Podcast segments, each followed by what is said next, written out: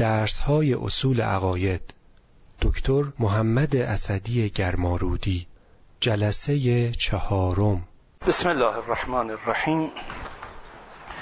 الحمد لله رب العالمین. و صلی الله علی نبینا و آله تیبین الطاهرین المعصومین. لا سیما بقیت الله فی الارضین. خب خلاصه بحث گذشته فقط سه چهار دقیقه یادآوری برای ادامش.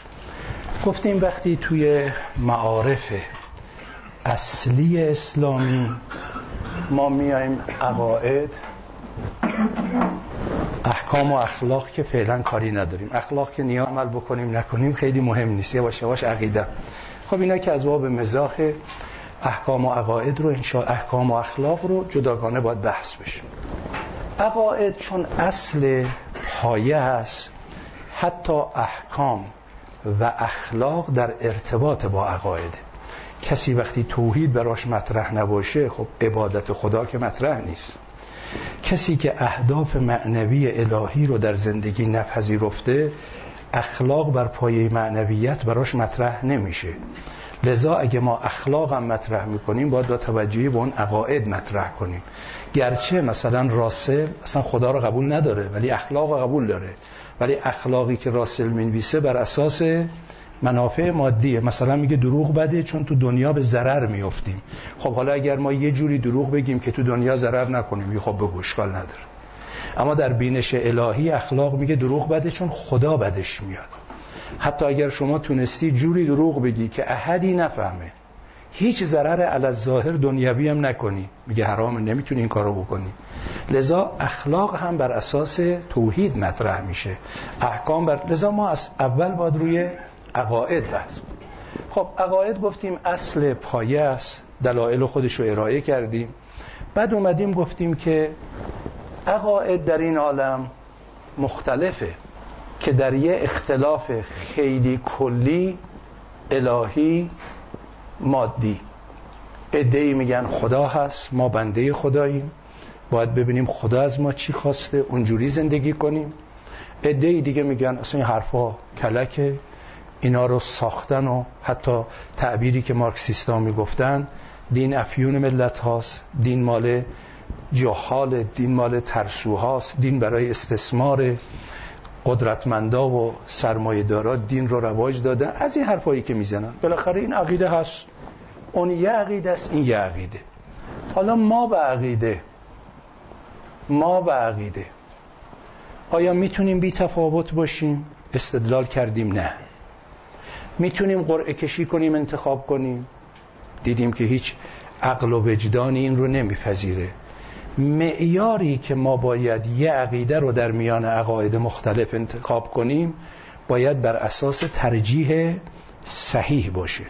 خب ما با عقیده یک بی تفاوت که اصلا عملا نمی‌تونیم بی تفاوت باشیم چون بالاخره ما یکی از این دوتا هستیم دیگه. در دستبندی کلی بالاخره یا قبول داریم خدا هست یا میگیم خدا نیست. خب بالاخره کدوم یکی از اینا و چرا؟ حتی اگر کسی بگه من هیچ عقیده ای ندارم خود این یه نوع عقیده است دیگه پوچگرایی هم. پس بی تفاوت که نمی‌تونیم باشیم.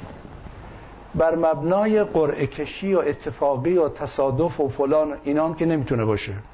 میشه فقط ترجیح منطقی ترجیح درست.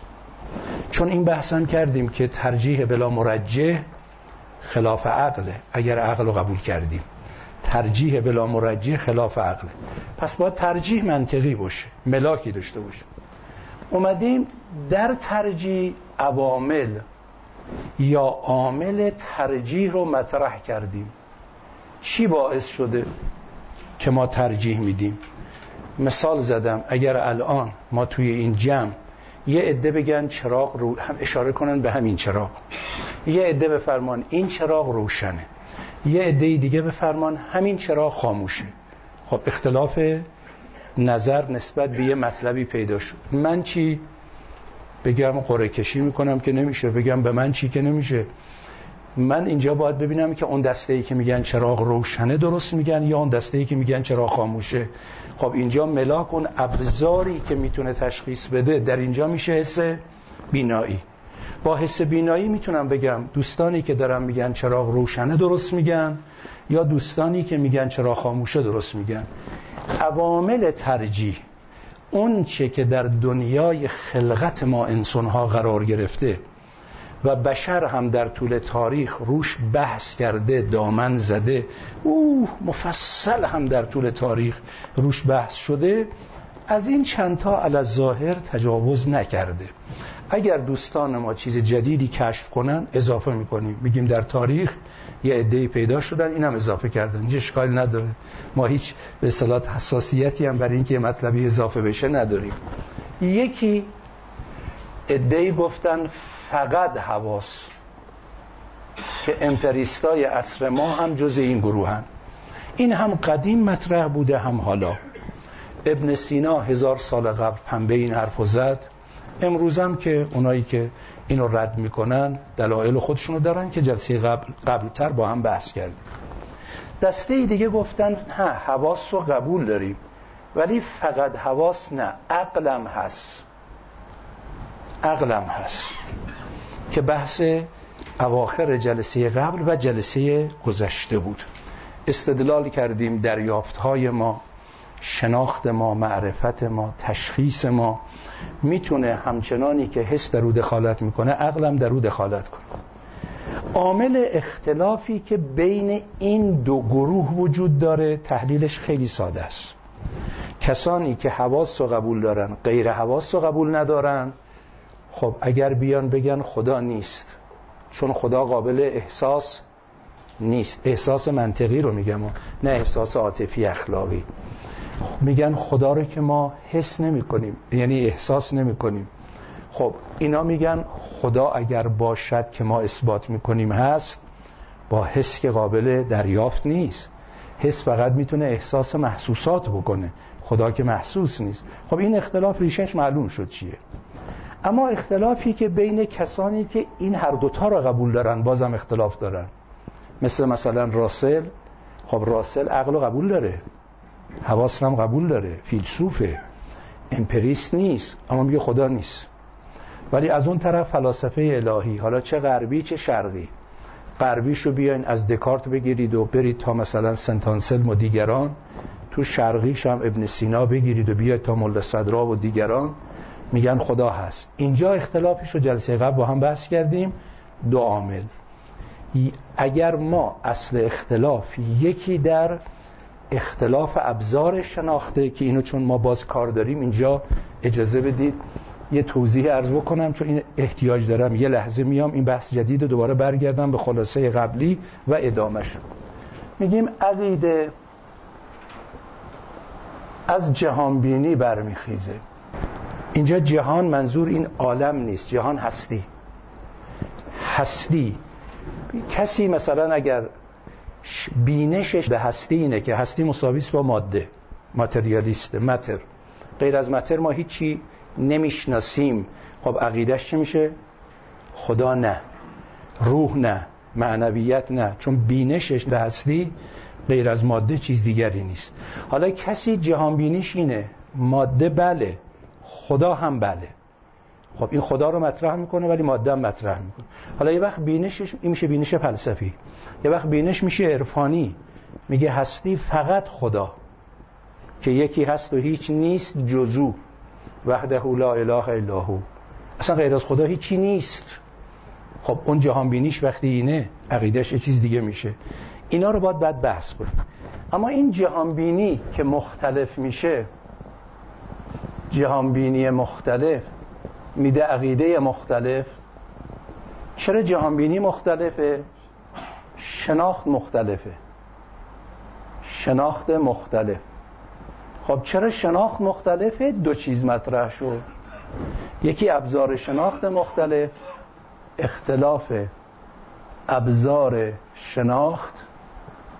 یکی هم دومی بود خیلی مهم بود نحوه به کارگیری ابزار شناخت. خب. اینجا اختلاف در ابزار شناخت نیست. اختلاف در نحوه به کارگیری ابزار شناختی که جلسه قبل اینو توضیح دادم. جانم. فرق و عقیده دقیقا چیه؟ بله. جهان بینی عاملی است که عقیده از او برمیخیزه. ببینید اولین جلسه اگه یادتون باشه عقیده رو چی معنی کردیم؟ گفتیم پیوند ذهن شما با یک سلسله حقایق. اون حقایق در اینجا منظور بینشی است که شما پیدا کردید.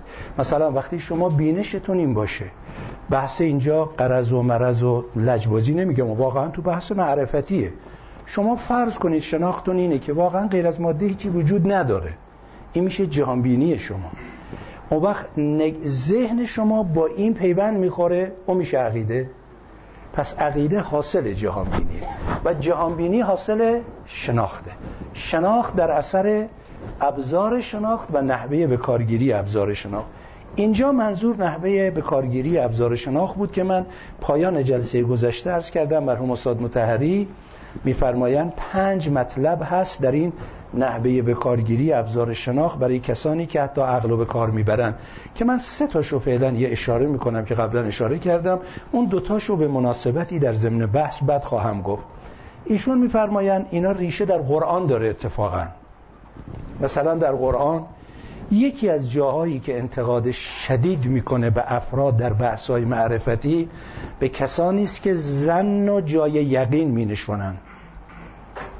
ان زن لا یقنی من الحق شیئا. ایشون از این آیه استفاده می‌کنن بعد این بحثو میگن شما وقتی می‌خواید عقل به کار ببرید این ادامه بحث جلسه قبلا شما وقتی می‌خواید عقل به کار بگیرید باید ضوابط عقلی رو رعایت کنید تا نتیجه بگیرید یا بدون رعایت ضوابط عقلی.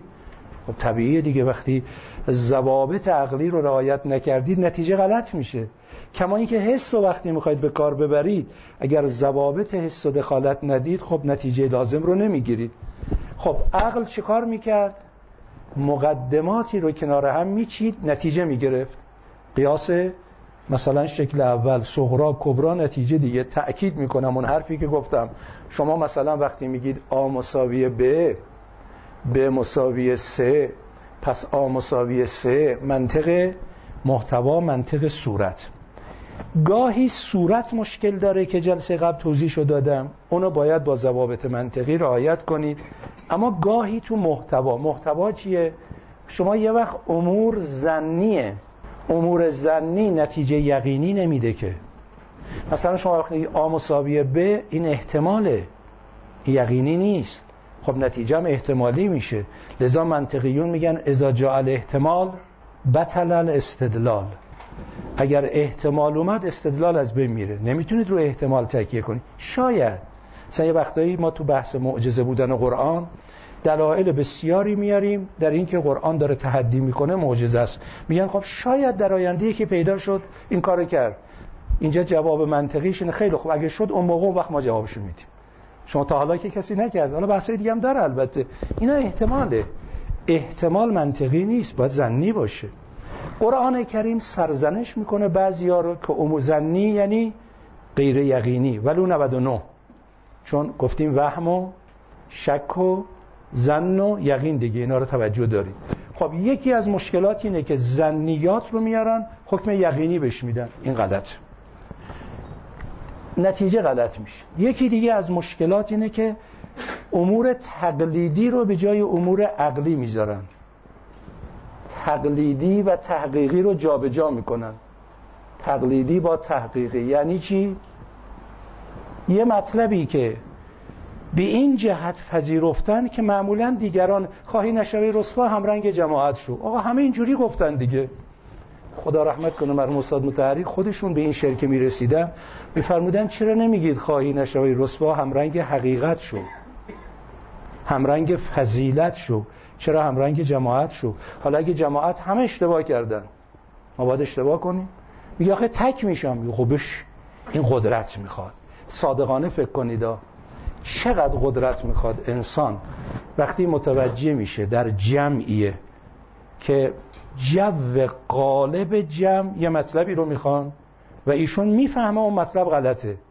الان می‌خواد مخالفت کنه خلاف جمع باید حرکت کنه. خیلی مشکلات براش هست. یکی از گناهانی که کفار صدر اسلام برای پیغمبر میشمردن چی بود؟ اتحاد ما و جمع ما رو به هم زد. در چی؟ ما همه بوتا رو قبول داشتیم. آقا یکی پیدا شد تو ما اختلاف انداخت. لذا مدتها پیغمبر و امیرالمومنین و حضرت خدیجه تنی محدود تنها بودن یا نه؟ خب فوش شنیدن تبعید شدن تو شعب عبی طالب رفتن یارانشون رو کشتن. فقط برای چی؟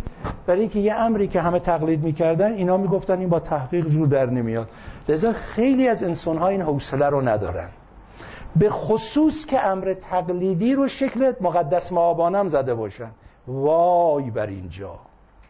مثل خوارج مثل خرمقدس هایی که در طول تاریخ خون به دل مثل امیرالمومنین کردن. این خشک مقدسی که روی امر تقلیدی پیش بیاد این منطقی نیست. نتیجه غلط میده. چرا؟ چون امر تقلیدی ولو خلاف تحقیق مسلم گرفته. ولی که امر مسلمی نیست. اون تعصبی که عرض کردم اینجا باز دنبالش میاد که باز ربط به این مطلب پیدا می‌کنه به این صورت. میاد مثلا یه مطلبی رو. بر مبنای تعصب کروکور وقتی قرآن کریم باز مرحوم های متحری این رو از قرآن استنباط می‌کنن میفرمایند که مگه قرآن نمیگه حضرت ابراهیم به بت پرستا می‌گفت که شما تعقل نمی کنید آخه این چیه میپرستید؟ یعنی چی؟ یعنی حتی اگه عقل رو به کار ببرید می‌فهمید که این کار غلطه. عقل می‌فهمه این کار غلطه. اما اونا جواب چی می‌دادن؟ انا وجدنا آبا انا این انا وجدنا تا پدرای ما بودن. حالا این پدرها گاهی میشه رئیس حزب گاهی میشه سردسته مکتب گاهی میشه جزی جناح گروه گاهی میشه. بنده خود تو مذهبی ها این که گاهی وقتا من مینالم طرف میگه روزه فلانی بریم جز گروه ماست. جلسه فلانی نریم چون جز دار دسته ما نیست. یعنی ملاک چیه؟ دار و دسته بودن ما. اینا بدبختی درست می‌کنه در نتیجه گیری و جهانبینی و بینش. شناخت میشه قلم حالا اینا اون دو مورد دیگر یه بحثایی داره بعد من عرض می‌کنم. اینا از تو قرآن هم در میاد. پس یک عامل اختلاف اینه که عقل و قبول دارم ولی در نحوه به کارگیری عقل یه جنبه هایی رعایت نمیشه. طبیعتا نتیجه هم مختلف میشه. خب حالا یه عامل دیگری هست اونم می‌تونه در ترجیح دخالت کنه. دل. بر مبنای حواس احساس صورت می‌گیره. نتیجه احساس علم به معنی ساینس که این رو اصطلاحا میگن جهانبینی علمی. بر مبنای عقل ادراک صورت می‌گیره که جلسه قبلم عرض کردم از تبهم و تخیل و تا تعقل و این ادراک بهش میگن فلسفه. این جهانبینی رو میگن جهانبینی فلسفی. اما دل چی؟ اینو یه کمی اول با توضیح عرض بکنم تا بتونم وارد اصل بحث بشم. جانم.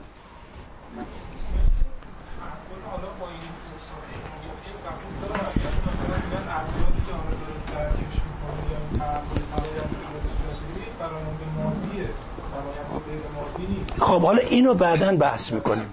ما فعلا اصل رو داریم میگیم. ببینید داریم فعلا این ابزار اصلا عقل داریم یا نداریم؟ و عقل می‌تونه تعقل کنه یا نه؟ علاوه بر حس عقل هست. حالا این مادی هست نیست بحثای بعدیه که انشالله وارد میشیم. بله. بله بله بله. اینجا علم معنی ساینس عرض کردم نه علم معنی نالج. لذا همون تجربه میشه. بله. جانم؟ حالا این یکی از اون انتقاداتی است که حتی در بحث فلسفی مطرح میشه که حتی قوانین علمی نیاز به عقل داره. که اینجا یه بار گفتیم. گفتیم فرق حس با تجربه. یادتونه؟ گفتم دستتون محکم به یه چیزی بخوره درد بگیره میشه احساس. اما این که شما میگید هرگاه دست به شیء محکمی خورد درد گرفت این قانونه. این نیاز به تج... احساسهای متعدده و حکم دادن که این میشه عقل. اینو قبلا اشاره کردم. بله.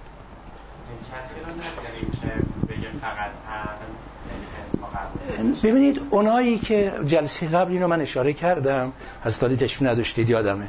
و گفتم حتی به عرستو نسبت میدن میگه من فقط حسن فقط علما و اونایی که به مرحله عقل و فلسفه رسیدن قبول دارن که مقدمات قیاس منطقی حتی از حس هم می‌تونه حاصل بشه. لذا نه حس قبول دارن. منتها هستن امپریستا که بگن حس عقل نه که رد میشه. بله. خب. همین چیزی که گفتید بحث قبلی که ستا مشکلی که این ستا چیزی که همین گروه دوم جدا می‌کنه از هم گفتید مثلا تعصب و اینجور چیزها خب اونا یه چیزی یه بخش جدایی از عقل براشون در نظر نمی‌گیریم چرا؟ چرا؟ آفرین. بله. همینطوره. ببینید عقل اگر بخواد واقعا به عنوان عقل باشه یعنی هوا در او دخالت نکنه. تعصب دخالت نکنه. خود عقل باشه. این تعبیر بسیار قشنگی رو که تو روایت به کار رفته. آی جوادی آمولی هم در کتاب منزلت عقل واقعا چون بعضی از شما این کتاب خوندید دیگه در اونجا دیدید واقعا ایشون در این کتاب زحمت کشیده و این حقیقت رو جا انداخته. امروز صبح ساعت پنج یه رو بعد از اذان صبح شبکه قرآن تفسیرهای جوادی رو کسی گوش کرد؟ شما مشغول تعقیبات نمازی فرصت نکردی. من صبح بعد نماز صبح که میشینم گاهی ادا در میارم با تسبیح بازی می‌کنم شبکه قرآن می‌زنم اگر مطلبی باشه گوش بدم. بحث ایشون در این رابطه تفسیر سوره مریم بود. نمی‌دونم کدوم آیه بود. به حدی که که من تعقیبات نمازم رو نتونستم ادامه بدم. به قدری عالی این بحث ایشون پیگیری کردن که من گفتم اصلا بحث امروز ماست. و گفتم حالا حتما این نوارش رو بشه از اینترنت دوستان بگیرن. حالا نمی‌دونم کدومشه اینا شد یا مال تکرار قبل بوده یا بد بوده منظورم. ببینید اون تعبیری که ایشون هم این بحث اشاره کردن در روایات ما عقل تشبیه شده به نور. خاصیت نور چیه؟ روشن. همه چیزو نشون میده. اگر شما الان اینجا فشرده می‌خوام عرض کنم اگر کسی صبح اون نوار ساعت پنج گوش کرده این بحث الان براش روشنتر میشه. من بعد اون بحث رو دارم انشاءالله خواهم آورد. الان مثلا فرض کنید آقا این لیوان اینجا سلام محسوس حرف بزنم. این لیوان هم اینجا. این آب پر این نصف است. شما وقتی تاریک تاریک باشه اینجا نمی‌تونیم نظر بدیم دیگه. حالا فرض کنید نمی‌خوام انگوش بکنم اینا تا کجا با آب می‌رسه چون این فروز رو در نظر نگیرید. فعلا می‌خوایم با دیدن بگیم. به محضی که چراغ روشن شد شما فوری بیناییتون به کار میفته دیگه. میگید این نسبت این پره. خب. حالا اگر چراغ روشن شد ولی من می‌خوام با شما لجبازی کنم. این مشکل چراغه؟ مشکل لجبازی منه. جلو چراغ داره می‌گیره. یا چراغ روشن شد. یه لایه خیلی زخیمی رو عینک من کشیده شده. مشکل از چراغه؟ مشکل از عینک منه. و و و. عقل همینطوره. عقل همه چیز روشن همه چیز یعنی معقولات رو. اشتباه نشه. اون چه معقول است عقل روشن می‌کنه. ولی وقتی هوای نفس اومد سعدی خوب فهمیده انصافا. این قسمت رو. ما میگیم خوب فهمیده نگید مثلا. میگم خب اینی که دارم میگم خوب فهمیده. حالا یه جای دیگر نفهمیده آخه اینا هم جزء منطقی باید باشیم دیگه. محدوده بحث و در نظر قضایای محصوره تو منطق چیه؟ مگه منطق نخوندین؟ محصوره یعنی مطلبی که در یه حصار معینیه. قضیه رو در داخل مثلا شما یه محدوده. من دارم تو این محدوده بحث می‌کنم. اینه که الان می‌خوام بگم میگم خوب فهمیده. خب اینه میگن قضیه محصوره. حالا دقت بفرمایید. سعدی میگه حقیقت سرایی است آراسته. هوا و هوس گرد برخواسته. نبینی در اونجا که برخواست گرد نبیند نظر گرچه بیناست مرد. گرفتید مطلبو؟ ببینید الان فرض کنید اون دور تفسیری که توی اون قفسه هست بنده از اینجا دارم می‌بینم. خب من بینام. اونم در محدوده بینش من قرار گرفته بینایی من قرار گرفته دارم می‌بینم. حالا اگر طوفانی شد یه گرت و قبار زیادی بین من و این قفسه اینجا بلند شد. یه حائلی میشه بین قدرت بینایی من و اون. اینجا بینایی من بینا هست ولی مانع بین بینایی من و اون شی وجود داره. این گرت و غبار. میگه هوا و هوس در وجود ما همین جوریه. حقیقت سرایی است آراسته. هوا و هوس گرد برخواسته. نبینی در اونجا که برخواست گرد نبیند نظر گرچه بیناست مرد. روشن شد مطلب. عقل اشتباه نمی‌کنه. هوا و هوس جلویشو می‌گیره. به همین دلیل شاید قبلا تو این کلاس گفتم یا نه نمی‌دونم. چرا قرآن کریم میفرماید که بسم الله الرحمن الرحیم. الف لام میم. ذالک الکتاب لا ریب فی هدن للمتقین. یا لا ریب فیه هدن للمتقین. دو جور بر مبنای وقت خونده میشه که معنیش یکی میشه. این هدن للمتقین. گفتیم لام لام اختصاصه. خب قرآن که باید هدن لناس باشه. چرا اینجا میگه هدن للمتقین ناسن یا یه دسته خاصی از انسان تناقضه ربط به بحث داره گفتم ها وگرنه حالا اینا باید تو بحث قرآن بگیم. خودن شما در جای دیگه هم دارید. شهر رمضان الذي انزل فیه القرآن هدن للناس و بینات من الهدا و الفرقان هدن للناس. اما اینجا میگه هدن للمتقین. تازه اشکال دوم سختتر بکنم. فایده این کلاس اینه که الغای شبه بکنیم. اشکال دوم سختتر. با قرآن باید به هدایت برسیم. شما میگید ببخشید با قرآن باید با هدایت قرآن باید به تقوا برسیم.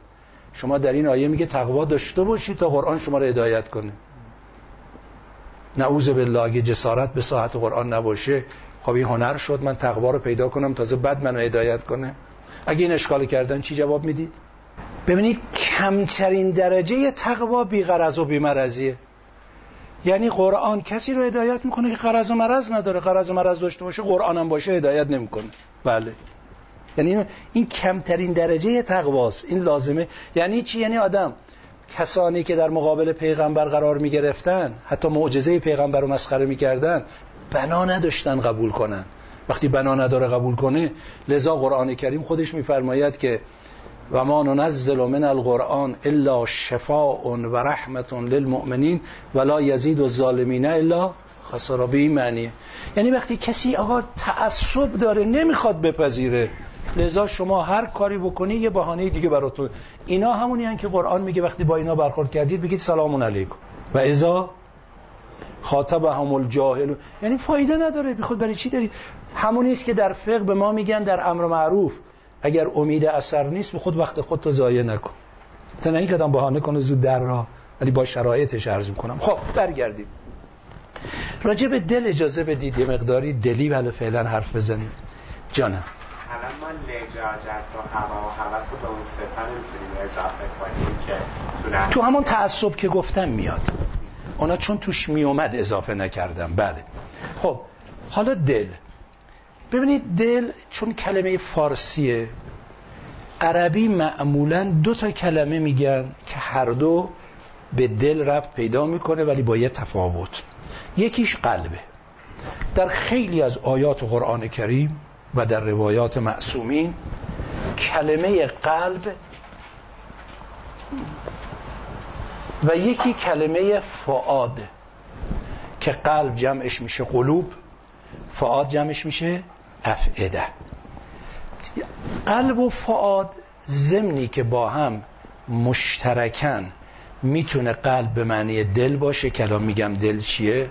و می‌تونه فعاد به معنی دل باشه ولی یه فرقم داره. فعاد معادل همین نیست که ما تو فارسی میگیم دل ولی قلب شمولش بیشتره. قلب هم عقل رو در بر می‌گیره هم دل رو. قلب عقل و دل.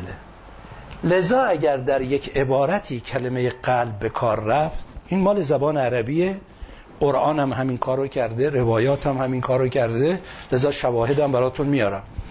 اگر در یک آیه شریفه کلمه قلب به کار رفت فوری نمی‌تونیم بگیم دل.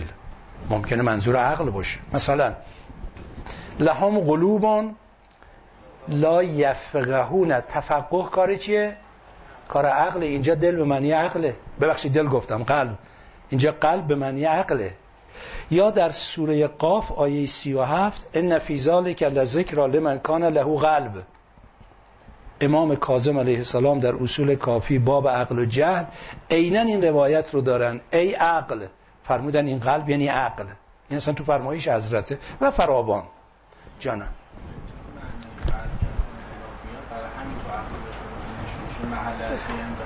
اگه دل بخوام توضیح بدم عرض می‌کنم. چشم. بله کاملا مربوط بحث امروز ما هم هست. ولی من این ریشه لغوی و اشتقاق رو بگم وارد میشم چشم. خب پس ما در بعضی موارد کلمه قلب رو که به کار می‌برن نمی‌تونیم دل معنی کنیم. باید متوجه قرینه باشیم اینم تو پرانتز بگم. ببینید واقعا یکی از مشکلات عصر ما مخصوصا تو مذهبی ها درده. واقعا درده. بی تعارف میگم دلیلش هم الان میگم. اینه. تا حدود مثلا 80 سال قبل 90 سال قبل با سواد خیلی کم بود. اکثریت بی سواد بوده. لذا اظهار نظر راجع به مسائل دینی هم وجود نداشت. این طرف خودش حق نمی‌داد. ولی از وقتی که خب درس خونده زیاد شدن حالا چهار کتاب دینی هم می‌خونیم مذهبی هم هستیم مثلا هر کتاب روایتی رو برداریم بخونیم فوری اظهار نظر می‌کنیم. این درده. مگه رو هر روایت فوری میشه اظهار نظر کرد؟ اگه این روایتی که من الان می‌خونم عام خاص داره خاصش رو ندیدم حق دارم بر مبنای این روایت عام منهای خاص معنی کنم؟ اگه این روایتی که الان من دیدم خاصه اما عامم داره. این روایت ناسخ منسوخ داره. این روایت منسوخ ناسخ داره. این روایت مطلق مقید داره. این روایت مقید مطلق داره. و و و و. به همین دلیل در حوزه های علمیه رسم بود. کسانی حق دارن از روایت استفاده کنن که اجازه نقل روایت داشته باشن. ولی حالا هر کسی یه دونه روایت می‌بینه بر مبر خب حالا اگه این روایت که شما الان خوندید من درست یه روایت معارضشون می‌خونم. همین امسال چندی قبل توی شهرستانی من برخورد کردم با یکی دو تا از همینا. یه روایتی خوند؟ گفت طبق این روایت. گفتم من ده تا روایت می‌خونم مخالف این. گفت اینی که من انتخاب کردم من اینو میگم. گفتم خب منم اینه که انتخاب کردم اینو میگم. این که مطلب نشد که عزیز من. بعد گفت چه کار کنیم؟ گفتم تعادل و تراجی در علم درایت الحدیث چیه؟ گفت چی می‌دونم؟ گفتم پس چرا رو حدیث نظر میدی؟ مذهبی بودا. پس چرا رو حدیث نظر میدی؟ یه علم درایت الحدیث. یعنی طرف بیاد ببینه که این دو تا روایت اگر با هم معارضه جای تعادل یا جای تراجی؟ تراجی جایی میگن که سند یه دسته از دسته دیگر قوی تر باشه اینو ترجیح میدن. در جایی که دو دسته سندها یکسانه تعادل جنبندیش چه میشه؟ یه علم خیلی پیر آدم در میاد تا بخواد اینا روش کار کنه واقعا. لذا در این گونه موارد تا یه کلمه قلب دیده فوری معنی می‌کنه دل. آقا اصلا اینجا قلب به معنی دل نیست. اینجا قلب به معنی عقله. اما یه جا قلب کاملا به معنی دله به معنی فعاده با قرینه با شواهد با کالا انشالله با هم یه مقداری بحث می‌کنه خب حالا بحث دل و اول که سوال از علی مطرح میشه عرض می‌کنم. عقل گفتیم چیه؟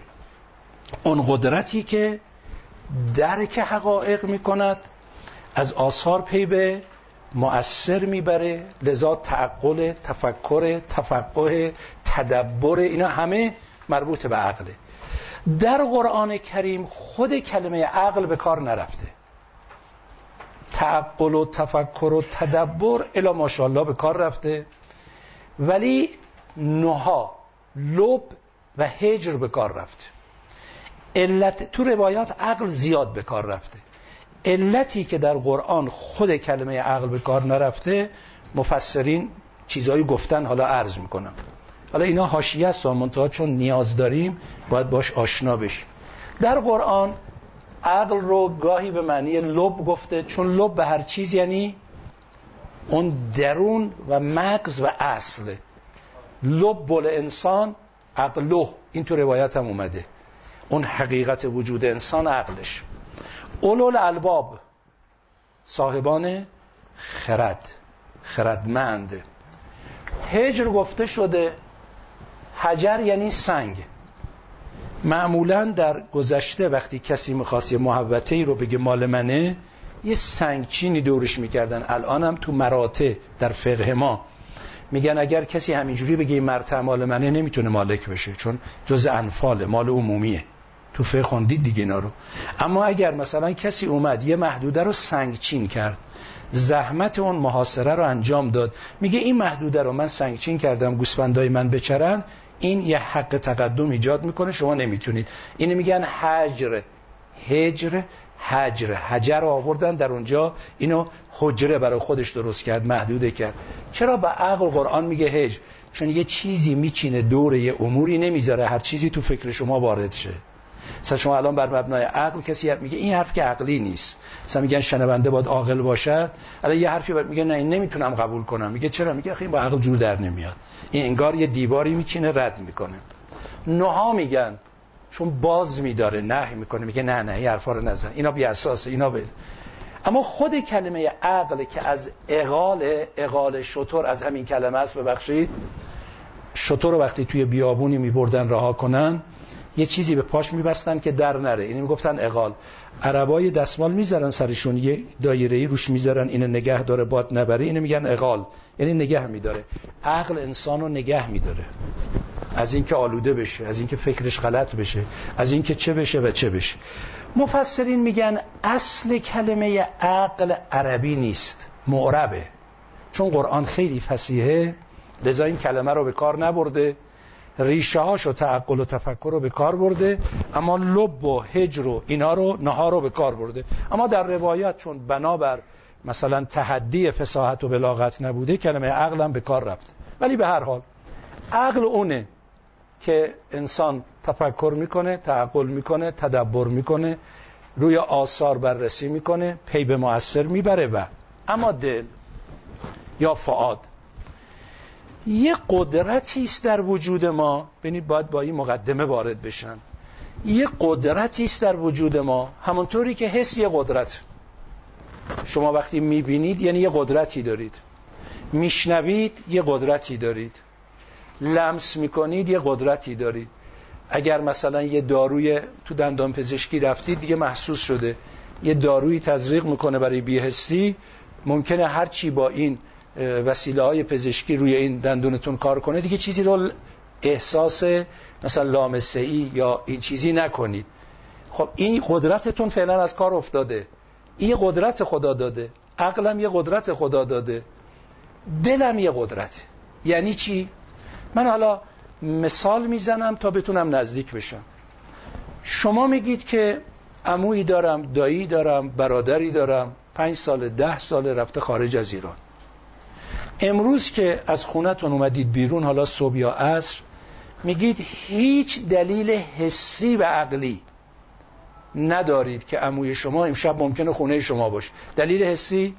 تلفن نشد که بشنوید عموتون بگه من امشب اومدم ایران میام خونتون. یا کانال دیگه حسی.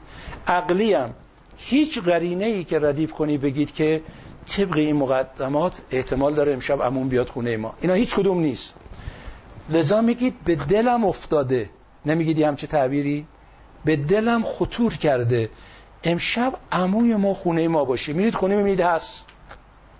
اینا کم و بیشی برای ماها اتفاق افتاده یا نه؟ اون قدرتی که نه ضابطه حس داره یه چیزی رو بفهمه نه ضابطه عقل. یه ضابطه دیگه ای داره ولی درست خیلی وقتا هم غلط میشه. لذاست که خیلی اینجا مرز حساسه. تو پرانتز میگم به همین جهت اسلام اصل رو بر دل قرار نداده اصل رو بر عقل قرار داده. حالا بعد میگم چرا. خیلی وقتا اشتباه میشه. ولی اونجایی که اشتباه نمیشه چیه؟ من اینو دارم میگم. اون قدرتی که شما تو فارسی هم میگید به دلم خطور کرده به دلم افتاده. یا یه نمونه دیگه میگم. رؤیای صادقه چیه؟ کم و بیشی هر یک از ماها تو زندگیمون اتفاق افتاده. قرآن کریم هم اشاره دقیقی کرده به رویای صادقه. شما میگید خواب شنیدم خواب فهمیدم یا خواب دیدم. این دیدن به چه معنیه؟ به معنی حس ظاهریه؟ شما که چشمتون بسته است که تو عالم خواب. رویای صادقه رو میگم. مثلا یه واقعیتی رو تو عالم خواب می‌بینید پنج سال بعد اتفاق میفته یا فرداش اتفاق میفته. میگید عجب من اینو دیشب تو خواب دیده بودم. یه قضایایی کم و بیش اینجوری برای افراد رخ میده. این دیدن یعنی چی؟ چشم دل باز کن تا که جان بینی وانچه نادیدنیست آن بینی. چشم دل داریم گوش دل داریم. این قدرت رو میگن دل یا قلب یا فعاد. من سال اول لیسانس بودم. تو دانشگاه تهران. خیلی سال قبل نیست سنم با شما خیلی فرق نداره. یه استادی داشتیم قبل از اینکه وارد دانشگاه بشم راجع به یک شخصیتی برای ما صحبت کرده بود که او تو این زمینه های معنوی آدم اهل معنایی است. روزای اولی که ما وارد دانشگاه شدیم خب کم کم همکلاسی ها با هم آشنا میشیم دیدم پسوند اسم یکی از این همکلاسی های ما با اون اسمی کن استاد ما گفت یکیه. من از ایشون پرسیدم این گفت بله این یه منطقه است ما اهل و منطقه ایم. گفتم که یه همچه شخصی گفت بله او یه پیرمردی است عالم برجسته است خیلی از علما حتی از قوم میان تو منطقه ما برای دیدن ایشون. شنیدم آقای بهجتم به دیدنش رفته بوده شنیدم نمی‌دونم. گفتم که میشه یه وقتی من با شما بیام ایشون رو ببینم. گفت باش. یه سه چهار ماه طول کشید تا شرایط فراهم شد و راه هم دور بود. من در این مال سال پنجاب و سه یادتون میاد که. چه میخندید آقا بله. ما در خدمت ایشون رفتیم اون شهر رو از شهر می کمی دور می‌شد. تا رسیدیم به اون منطقه ده شب شد. برف سنگینی هم اومده بود منطقه هم سیر بود توستان آذربایجان. من اولین بارم بود اونجا می‌رفتم. توی این برفا رفتیم و گفتم همین شب بریم در خونه ایشون. گفت آخه این منده خدا در خونهش بری همه باز مسئله ای نیست. ولی آخه این وقت شب خسته است. گفتم من ذوق دارم ایشونو ببینم. گفت باش بریم خونه ایشون بعد میریم خونه خودمون. رفتیم و در خونه آقا در زدیم. بیچاره پیرمرد اومد خودش اون وقت شب در رو باز کرد تو این برف گفت تو این سرما اون آقا رو میشناخت چون همسایه بودن. این وقت کجا بودید؟ خلاص رفتیم کرسی بود زیر کرسی نشستیم و خیلی هم بنده خدا به ما محبت کرد. بعد گفتم والا من استادی داشتم از شما گفت و بعد از یه مقداری خوشو و اینا. گفت من هر چی دارم از یه پیرمرد دارم تو دوران بچگیم. قضایا مفصله فقط این قسمت رو می‌خوام بگم. گفت این منطقه ما هنوزم اطراف ببینید باغ انگور زیاده. اینجاها باغ انگور بود و این پیرمردم باغبانی بود باغ انگور داشت. شبا می اومد آبیاری کنه باغشو. آبی که ویل می‌کرد توی این باغ خودشون گوشه میشست چپق می‌کشید. منم بچه بودم علاقه به حرفا داشتم بغل دستش میشستم منو موعظه می‌کرد. یه شب آب که جور ویل کرده بود تو باغ و داشت چبخ می‌کشید دفعه گفت انا لله و انا الیه راجعون حضرت کریم حائری فوت کرد. گفتم چی آقا؟ کمک نمیشنوی؟ دارن اعلام می‌کنه حضرت کریم حائری فوت کرد. حالا حضرت کریم حائری قوم. ایشون توی اون تقریبا یه روستا بیرونه مثلا تبریز. گفتم گفت که الان دارن اعلام می‌کنن. در گوش من که فوت کرد. گفت من ساعت رو یادداشت کردم. فردا اون زمان موبایل و فلان و اینا که نبود. تلگراف از قم رسید به تبریز. دیشب این موقع آشقاب کریم از دنیا رفت. خب این این گوش نیست که چشم دل باز کن تا که جان بینی بانچه نادیدنیست آن بینی. پس یه قدرت دیگه ای داریم. می‌تونه همونی که ما میگیم بهش خطور می‌کنه تو دلم میفته که نمونش در عالم خواب میشه رویای صادقه که میگه خواب دیدم. تو عالم خواب یه حرفی به شما می‌زنن واقعا میشنوید یا نه؟ ولی با این گوش نیست که. اون شنیدن مربوط به اون. حالا کسی در بیداری بتونه این رو ببینه؟ این میشه شهود. اینه نمیگن ادراک. کار دل چیه؟ شهوده. یا مکاشفه. که البته شهود رو من اینجا جاش فقط اشاره می‌کنم بعد باش کار داریم. شهود رو هم تقسیم می‌کنن به یک شهود نومیه که رویای صادق است. دو شهود موتیه. انسان دم مرگ همه اونچه که مربوط به عالم معناست در دنیا به جهت تعلقات مادی توجه نداره در اون لحظه همه رو می‌فهمه. و به همین دلیله که در سوره مؤمنون خداوند میفرماید حتی اذا جاء احدهم الموت قال رب ارجعونی لعلی اعمل صالحا فيما ترکتو چرا این حرفو می‌زنه؟ چون اون لحظه او همش حق بودا.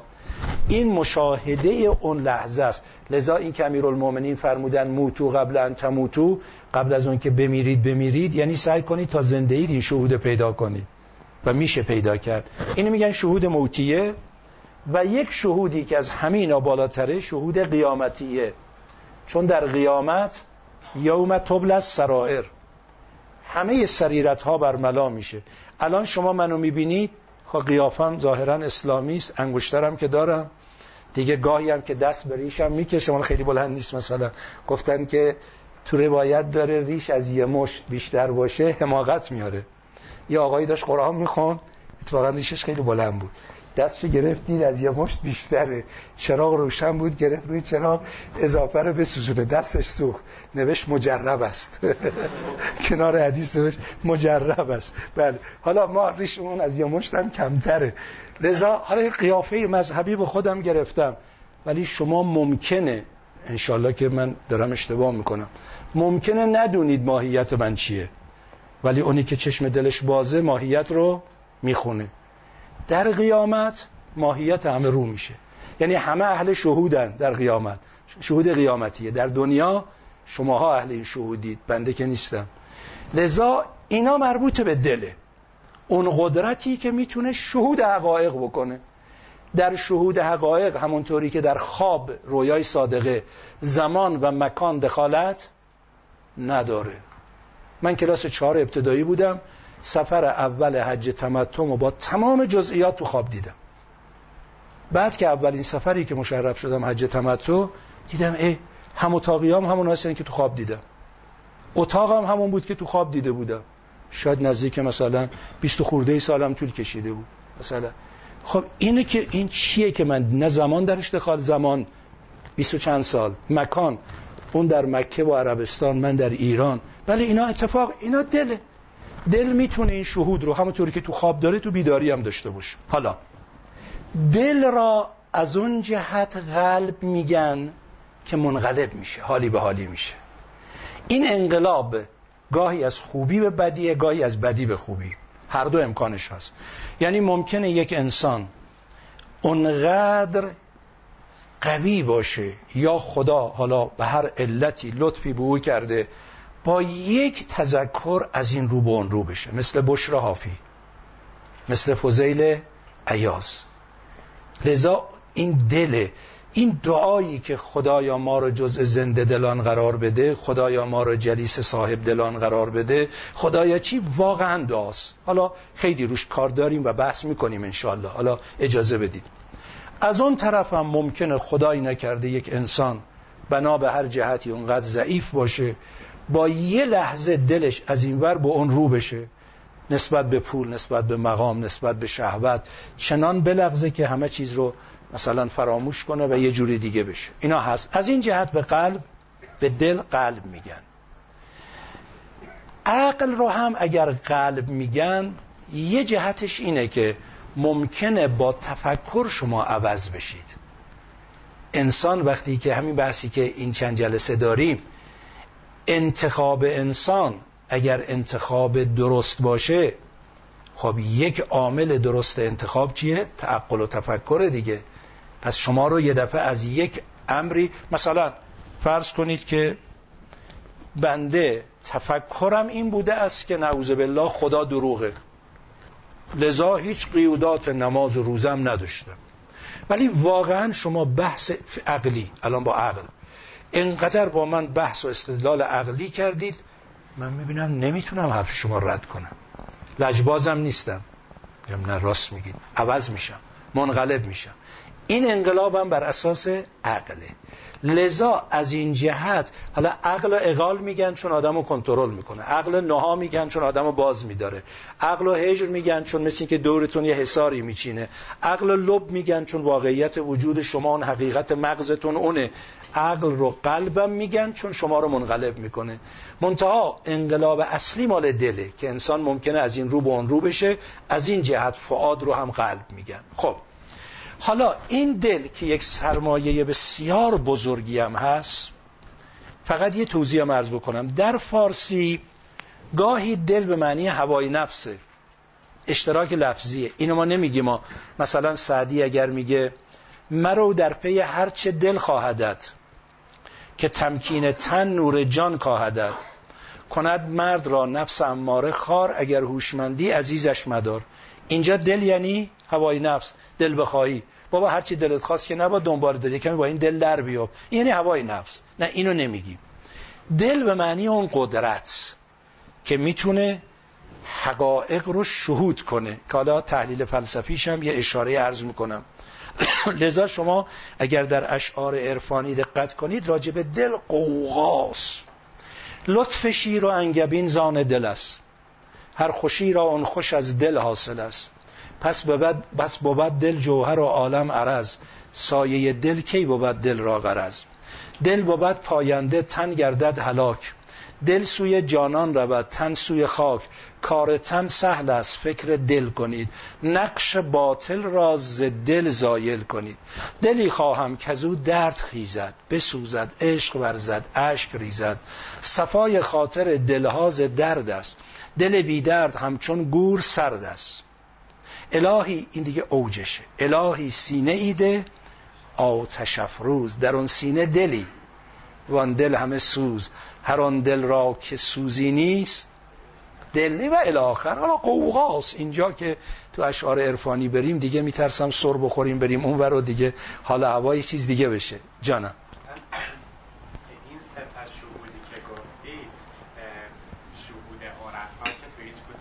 چرا؟ حالا احسن. احسن. عارف کسی است که بیداری شهود نومیه رو می‌تونه در بیداری ببینه. عارف کسی است که شهود موتیه رو قبل از موت می‌بینه. و لذا موتو قبل ان تموتو نه یعنی قبل از اینکه مرگ برسه خودکشی کنید. یعنی چون مرگ جدایی نفس از بدنه رهایی نفس از تعلق مادیه. عارف میگه باید به جایی برسی که تعلق از ماده رو به گونه ای از خود دور کنی که همون حالتی رو که افراد در حالت موت می‌بینن شما توی قبل از موت ببینید. و لذا یکی از عالی ترین مقاماتی که در عرفان مطرحه مقام تخلیه است. تخلیه یعنی هر چه تعلق مادی است. غلام همت آنم که زیر چرخ کبود زون چه رنگ تعلق پذیرد آزاد است. انشالله اینا رو بحث می‌کنیم. و شهود قیامتیه. میگه همونی که فردای قیامت قرار رو بشه من الان می‌بینم. مگر آشق حسن علی نخودکی افراد رو به قیافه واقعیش نمی‌دید؟ قیامت بعضی به قیافه خوکن بعضی به قیافه سگن بعضی به قیافه خرسن. میگه عاشق حسن علی نخودکی گفت تو حرم امام رضا بودم. دیدم یه مش گاو یه مش خر یه مش چی تک توکم آدم دور زری میگردن. یعنی چی؟ یعنی شهود قیامتی است حالا اینا ان بحث می‌کنیم. بعد خب. حالا الان عرض می‌کنم. خب پس ما یکی دیگه از ابزاری که ما داریم دل کاراییشم چیه؟ شهوده اینو فلسفه نمیگن عرفان میگن. جهانبینی عرفانی. اینجا فعلا من یه توضیح ارز بکنم که سوال ایشون هم مطرح بود. عرض کردم خواهم گفت. فقط اشاره است اما بحث مفصلش رو اجازه بدید. یه وقتی به مناسبت با هم داشته باشیم الله ببینید در فلسفه الهی انسان شناسی که مطرح میشه انسان اینا اثبات میشه. الان دارم به صورت اصل موضوعی میگم اینا اثبات میشه.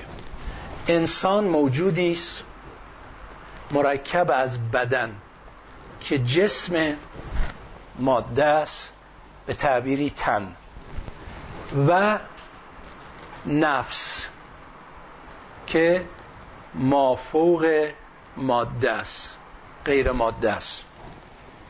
این که باز سعدی میگه تن آدمی شریف است به جان آدمیت. نفس همون که تو فارسی جان میگیم. نه همین لباس زیباست نشانه اگر آدمی به چشم است و زبان و گوش و بینی یعنی این ظاهر و بدن چه میان نقش دیوار و میان آدمیت؟ حافظ میگه هجاب چهره جان می‌شود قبار تنم. خوش آدمی که از این چهره پرده برفکنم در اشعار عرفانی میگن به جان دشمن به غیر از تن نداری. تنر کردی رها دشمن نداری. همین ما و منی خسم من و توست که خسمی غیر ما و من نداری. بزن بال و پری بشکن قفس را مگر اندیشه گلشن نداری. نفس رو تشبیه کرده به مرغ بدن رو تشبیه کرده به قفس. که مرغ نفس ما می‌خواد تو گلشن سیر کنه. بزن بال و پری بشکن قفس را. مرغ باغ ملکوتم نیم از عالم خاک چند روزی قفسی ساختن از بدنم. اون دیگری میگه روز و شب با دیدن سیاد مستم در قفس. بس که مستم نیست معلومم که هستم در قفس. تو قفسم ولی چون مستم به همین شادم. یعنی این شناخت پیدا نکردم که من که ملول گشتمی از نفس فرشتگان قال و مقال عالمی می‌کشم از برای تو. من ملک بودم و فردوس بر این جایم بود. آدم آورده در این دیر خراب آبادم. اون دیگری چه قشنگ میگه؟ طفل میگرید که راه خانه را گم کرده است. من نگریم چون که صاحب خانه را گم کرده. حالا اینا دیگه میاد تو اشعار عرفانی. مالی فعلا ما تو بحث استدلالی هستیم. میگن نه حقیقت وجود انسان نفسه. این نفس وقتی می‌تونه احساس محسوس بکنه بهش میگن حس. پس نفس وقتی احساس محسوس می‌کند بهش میگن حس. وقتی ادراک معقول می‌کند بهش میگن عقل. وقتی شهود حقایق می‌کنن بهش میگن دل. پس نفس چیزی جدای از عقل دل و حس نیست. یا حس دل و عقل یه چیزی جدای از نفس نیست. همون نفسه بلا تشبیه. حالا اینو بعدا عرض می‌کنم. این روایتی که من عرف نفسه فقط عرف ربه اینجور جاها خیلی به درد می‌خوره. شما میگید خدا عالم است خدا قادر است خدا خالق است خدا رازق است. یعنی خدایی است و چند چیز؟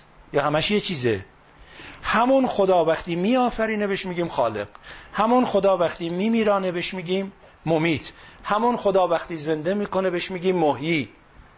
خب لذا میگن در این اسما راز نهفته شده. حالا اگر کسی مریضه شما بالا سر مریض می‌خواید خدا رو بخونید. هی بخونید یا ممیت. اینجاش نیست.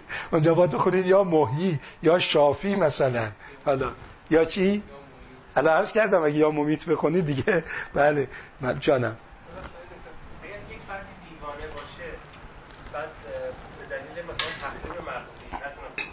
بله. اینجا انشالله توی بحث وقتی می‌خوایم گفتم اینا اثبات میشه اثبات کنیم عرض می‌کنم از جمله فلاسفه ای که تو این زمینه خیلی خوب کار کرده ابن سینا چون پزشکم بوده. که آیا نفس ابن سینا این بحث رو مطرح می‌کنه؟ آیا نفس همون حاصل ترکیبات مادی به تعبیر پزشکی مزاجه یا یه چیزی مافوقه؟ مثال می‌زنم این بحث مفصل داره. مثلا الان بنده این عینک رو نزنم نمی‌تونم بخونم ولی عینک رو می‌زنم می‌خونم. عینک علت خوندن است یا ابزار علته؟ مغز ابزار نفسه. این اثبات میشه. لذا عرض کردم اینا بعد باید اثبات بشه. ما اینا همه رو باید انشالله بحث بکنیم. چون اصلا نفس رو عرض می‌کنم. نفس با روح یه فرقی داره. اینی که در ماست نفس روح نیست. لذا معمولا این اشتباه رو می‌کنن. میگن بدن مرکب از روح هست و جسم. روح اصلا تو عالم ماده نیست. نفس تجلی روحه که با بدن معیت پیدا کرده مع با بدن شده. لذا وقتی نفس با بدن است اینا رو بعد توضیح میدم. نفس با بدن است این تعبیری که مرحوم خاج نصیر توسی داره. نفس جوهری بسیط است که به بدن تعلق دارد و از بدن به عنوان ابزاری برای اهداف خود سود میجوید. الان این زبان بنده. این حرفایی که بنده می‌زنم مال زبانه زبان ابزار انتقال. حالا زبانم بریده بشه. شما راحت نمیشید با دست می‌نویسم. دست من از کار بیفته. مطلب رو دارم ولی شما راحت میشید. نمی‌تونم بنویسم نمی‌تونم حرف بزنم. ابزار انتقال نیست. فراموشی چیه؟ اگر مربوط به یک ضربه ای که به بدن می‌خوره حالا اگر ما این حالت طبیعی برگردونیم بدن که ماده است ماده که مرتبا در حال تغییره. پس چرا این معلومات دوباره یادش میاد؟ و این مربوط به نفس. اینا بحث میشه جای خودش. حالا عرض می‌کنم. در پس نفس بدن کلا ابزار نفسه در عقل و در حس ابزار به اندازه ای که مدخلیت داره باید دخالت کنه. در دل چون شهود است باید تعلق کم بشه یا رها بشه تا اون شهود صورت بگیره. لذا احتیاجی به ابزار مادی نداره. هرچه تعلق ابزار مادی کمتر بشه شهود بیشتر میشه. خب جانم. بله. به همین دلیله که بعضی بدنها بعد از مرگ نمیپوسه چون سیطره نفس به اندازه است که بعد از مرگم بدن رو حفظ می‌کنه. ابن سینا این بحث رو مطرح می‌کنه قشنگ. میگه چرا تا نفس تو بدنه بدن نمیپوسه؟ به محضی که نفس از بدن جدا شد بدن کم کم شروع می‌کنه به پوسیده شدن و گندیده شدن. اما بعضی نفس اونقدر قویه که سیطرش رو بعد از مرگم حفظ می‌کنه. مثل عالم خواب. بعد اینا رو اجازه بدید بعد بگم چون الان خارج میشم از بحث. الان ما گفتیم که این عقل و دل و حس ابزار شناخته. بله بله. حالا داریم میگیم همون نفس به یه اعتباری اسمشو دل درست درست درست. خب پس نفس ابزار معرفت. بله پس نفس ابزار معرفت دیگه منافاتی نداره. خیلی حالا خوب اینجا دقت بکنید. یه ابزار دیگه هست که ما فقط اشاره می‌کنیم. فعلا روشن میشه براتون. چرا کاری باش نداریم؟ وحی. بفرمایید. هیچ محدوده ای نداره. چرا؟ چون نفس نفس از حقایق ما فقط به کنه ذات خدا نمی‌تونه برسه. کمان که عقلم همینطوره. اکتناه ذات رو منها کنید همه جا می‌تونه. هر چه قوی تر بشه شهود قوی تر بله. لذا شهود عرفانی هم درجات مختلفی داره کما اینکه ادراکات هم درجات مختلف نخیر کی بود سال کرد؟ نخیر پیغمبر فرمودن ما عرفنا که حق معرفتک نه. اون منظور به چیه؟ منظور اکتناع ذات. چون اونجا اصلا لذا این شعری هم که میگن اونجا که عقاب پر بریزد از پشه لاغری چه خیزد؟ اشاره وقتی پیغمبر میگه من نمی‌تونم ما دیگه چیکاره هیچ کس بکنه. چون اصلا عقلی هم اثبات میشه نمیشه. به جهت اینکه خالق مخلوق مخلوق که بر خالق نمی‌تونه حتی پیدا کنه. و حتی در بینش دینی توقی مبارک امام است تو مفاتی روزای ماه رجب نزدیک انشالله خواهید خون اللهم انی اسألک به جمیع معانی یدعو که بهی ولات و امرک. تا می‌رسه اونجا لا فرق بینک و بینها الا انهم عبادک و خلقک. عباد و خلق باید نه نه. اون حریم رو حفظ کنید. خب بله. نه. ببینید نه اینجا ببینید ابزار که میگیم یعنی عاملی است که می‌تونه برای ما معرفت رو حاصل کنه. مثل اینکه بگم شما انسانید که معرفت پیدا می‌کنید. نه اینکه معرفت شما البته روایت داریم که قیمت و کل امرهی امرهی هر مر انسانی ارزشش به اندازه معرفتش. انسان اگه معرفت نداشته باشه عجب بی معرفت یا؟ همین فوش دیگه. عجب بی معرفت میشه فوش یعنی چینی ارزشی نداره. لذا ارزش انسان به اینه که اون نفس به کار بیفته شناخت حاصل کنه. خب. یکی فرق نمی‌کنه. نه نه صفات فرق می‌رسه. صفات ما هم می‌تونیم. اینا رو بعد میگیم. حالا عجله نکنید. صفات ما هم می‌تونیم. ولی کنه صفت نه. کنه صفت نه چون صفت عین ذات حالا عجله نکنید چون ما هنوز داریم تو مقدمات بحث می‌کنیم. اینا رو باید بهش برسیم دیگه بله. حالا همه اینا رو قراره این مقدمه رو بچینیم که اونجا رسیدیم بر اساس این مقدمات اونا رو توضیح بدیم. خب وحی وحی یک نوع دریافت خاصه میشه جهانبینی مذهبی چون علا ظاهر بعد از پیغمبر به کسی وحی نمی‌رسه. حالا که به شما وحی می‌رسه بحث بکنید. چون نمی‌رسه اینو می‌ذاریم کنار. ما می‌خوایم با اونا به حقیقت این برسیم. پس فعلا ما با حواس و عقل و دل کار داریم. در اسلام پایه رو عقل قرار داده. بفهم بله بله. ممنونم. این تذکرم چون وحی به معنی الهام نداریم وحی به معنی غریزه داریم نه. وحی به معنی خاص کلمه رو گفتم. اون مخصوص انبیا که هست با خاتمیت پیغمبرم قطع میشه ما فعلا ولی می‌خوایم بگیم این هست. اینم هست به معنی خاص خودش. فعلا کاری باش نداریم خب حالا که ما فعلا تو این ستا کار داریم حواس و عقل و دل. حالا بحث خیلی حساسه. تقاضا دارم دقت کنید. من عمدن پاک می‌کنم. این ستا رو اینجا شاخص بنویسم. این مقدمات برای اینجا بود. خب حس و عقل و دل. در روایات معصومین حالا ممکنه شما به من اعتراض کنید بحث باید عقلی باشه. چرا داری روایت استناد می‌کنی؟ نه من بحث عقلی می‌کنم فعلا. ولی دارم هی تذکر میدم برای ماها که بالاخره معصومین رو قبول داریم قرآن قبول داریم. خب این ریشش رو تو دینم داریم ما. اونام اشاره فرمودن. ولی وقتی شما می‌خواید ما واقعا یه جایی تدریس بکنید ممکنه افرادی باشن هنوز بگن آقا خواهش می‌کنم با عقل برام اثبات کن تا بند سال اون حق داره سوال کنه. ولی من اینو میگم شما توجه داشته باشید که اینا تو بحثای دینی ما هم اومده. در دین پایه رو عقل قرار دادن. با اینکه دل خیلی ارزش داره. حس هم در جای خودش ارزش داره. مثلا شما در کتاب توحف دارید در جاهای دیگه روایی دارید در اون اخبار و رضا دارید معروفه. مثلا یکیش این روایت. شخصی خدمت امام رضا علیه السلام رسید جناب ابن سکید. خب ابن سکید از شهدای شیعه است که در راه اعتقاد شیعی شهید شده. می‌دونید قضایاش رو تکرار نمی‌کنم.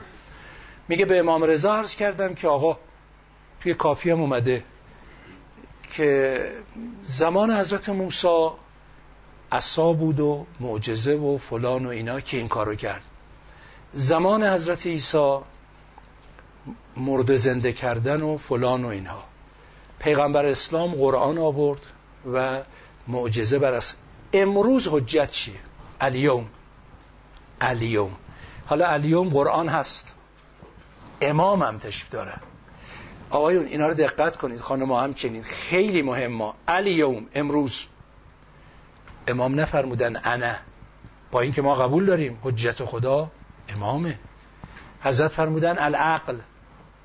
اولا چرا نفرمودن الحس؟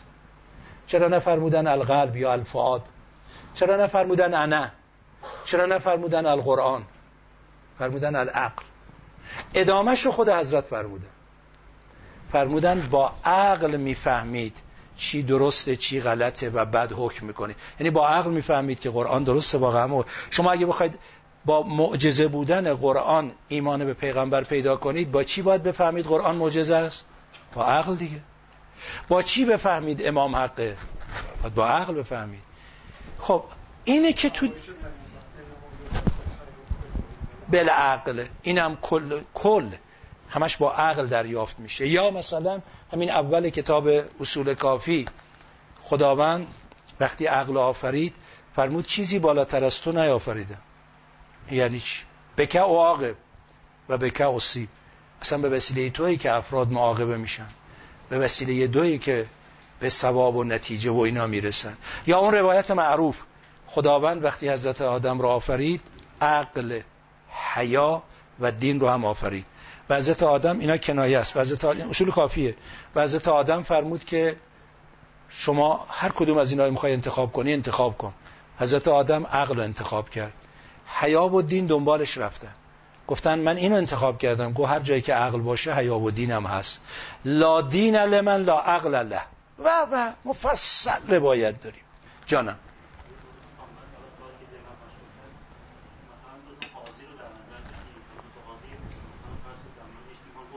بله. بله. بله.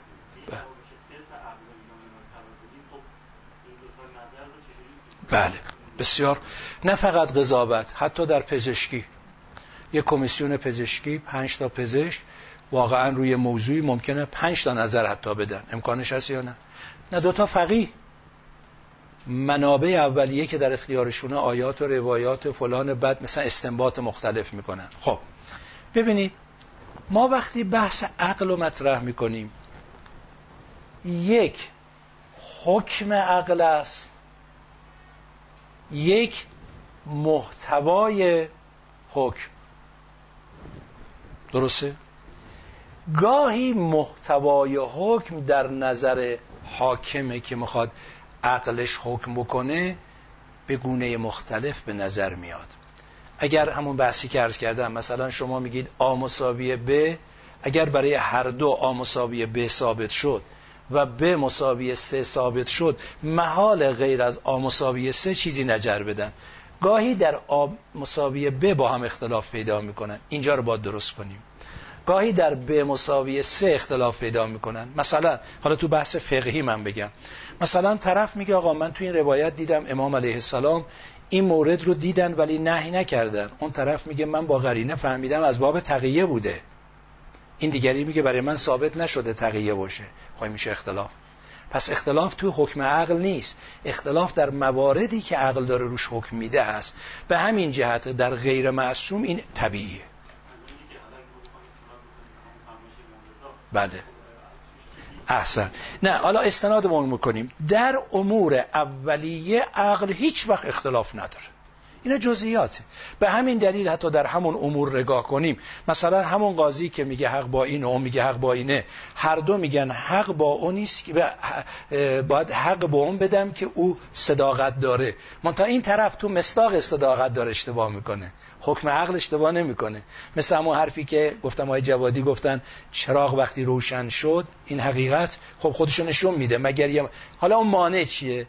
یا تشخیص دقیق نیست یا خدایی نکرده هوای نفس یا برخی تعصبات یا خیلی چیزایی دیگه می‌تونه دخالت کنه. اگه اینا هیچی نباشه لذا اون جلسه عرض کردم مثلا سه هزار سال قبل افلاتون میاد میگه سقراط میاد میگه صدفه محاله. الان بعد از سه هزار سال همه میگن همینه. اینا حکم عقل دیگه. یا علیت میگن طبق اینه و هاکذا اینا میرس. امور اولیه عقلی هیچ وقت با هم اختلاف نداره. البته یه بحثی هست. یکی از دلایلی که شیعه میگه تو هیچ اصری بی امام معصوم نباد باشیم همینه. که توی موارد جزئی اگر یه اموری دخالت می‌کنه فصل الخطاب با حرف معصومه. و علت غیبت امام اس علیه السلام هم سنت اولیه خدا نیست عدم لیاقت مردمه. که اینم اونجا انشالله بحث می‌کنیم. ولی عقل جای خودش به همین دلیلم شما اگر حالا در فقه بگم که چون واردم شده دو تا فقیه این محتوا رو می‌بینن با عقل خودشون حکم میدن. یکی حکم میده آ یکی حکم میده به هر دو در پیشگاه خدا معجوره حالا ممکنه حق این باشه این دو تا ثواب داره. این باطل باشه یه ثواب داره. ثواب زحمتشو کشیده. و لذا فقی وقتی فتوا میده میگه والله اعلم. میگه خدا بهتر می‌دونه. من این مقدار فهمیدم. لذا ما هم مسئولیتمون بر اساس درک عقل منتها با رعایت ضوابط. در جایی که عقل می‌تونه نظر بده ضوابط دقیق رعایت بشه اشکالی توش پیش نمیاد. مثلا سه هزار سال قبل سقراط میگه به این دلیل به این دلیل به این دلیل. عالم بی خدا نمی‌تونه باشه. الان هم شما همین دلیل رو با عقل بررسی می‌کنید میپذیرید. ولی با این تفاوت گاهی قوی تر میشه. گاهی داده های بهتری پیش میاد. آدم می‌تونه قشنگتر همینا رو به اثبات برسونه. خواهش می‌کنم. بله بله.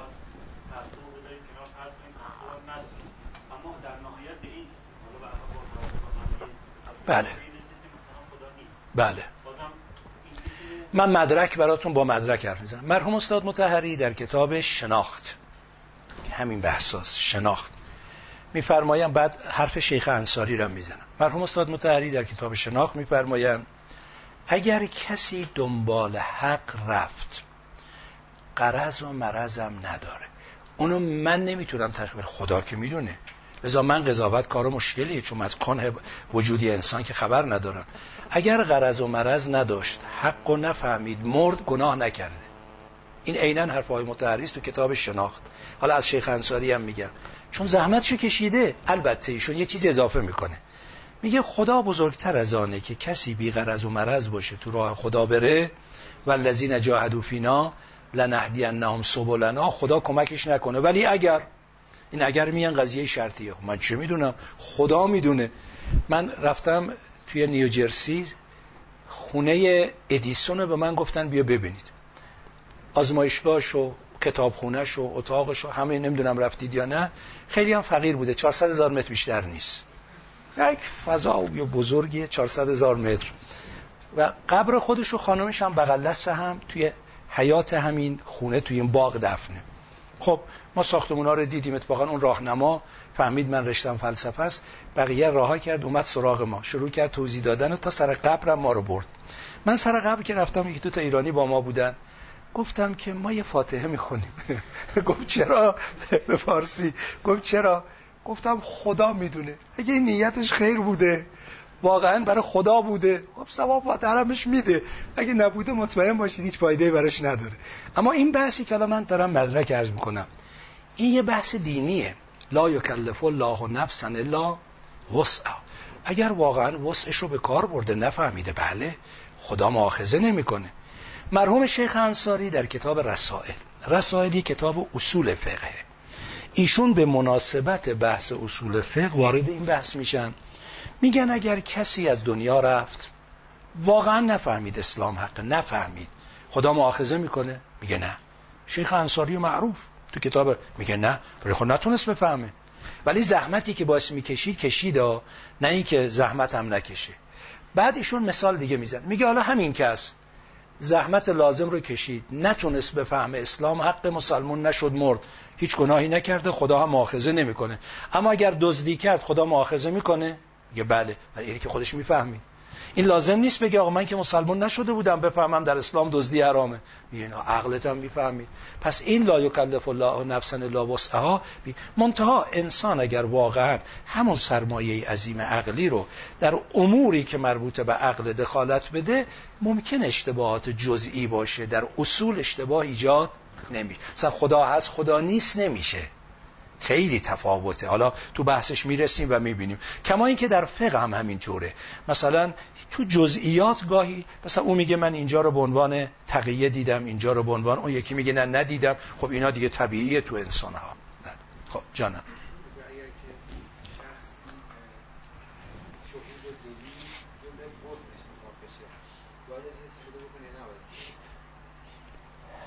ارز کنم که نمی‌دونم. بله. فرمودن که اگر کسی وسع شهود قلبی هست شهود فعادی هست باید ازش استفاده بکنه یا نه. مکس کردم دیدم وارد جزئیات بشم طول می‌کشه. ولی وارد میشم. بعد. الان در این حد میگم.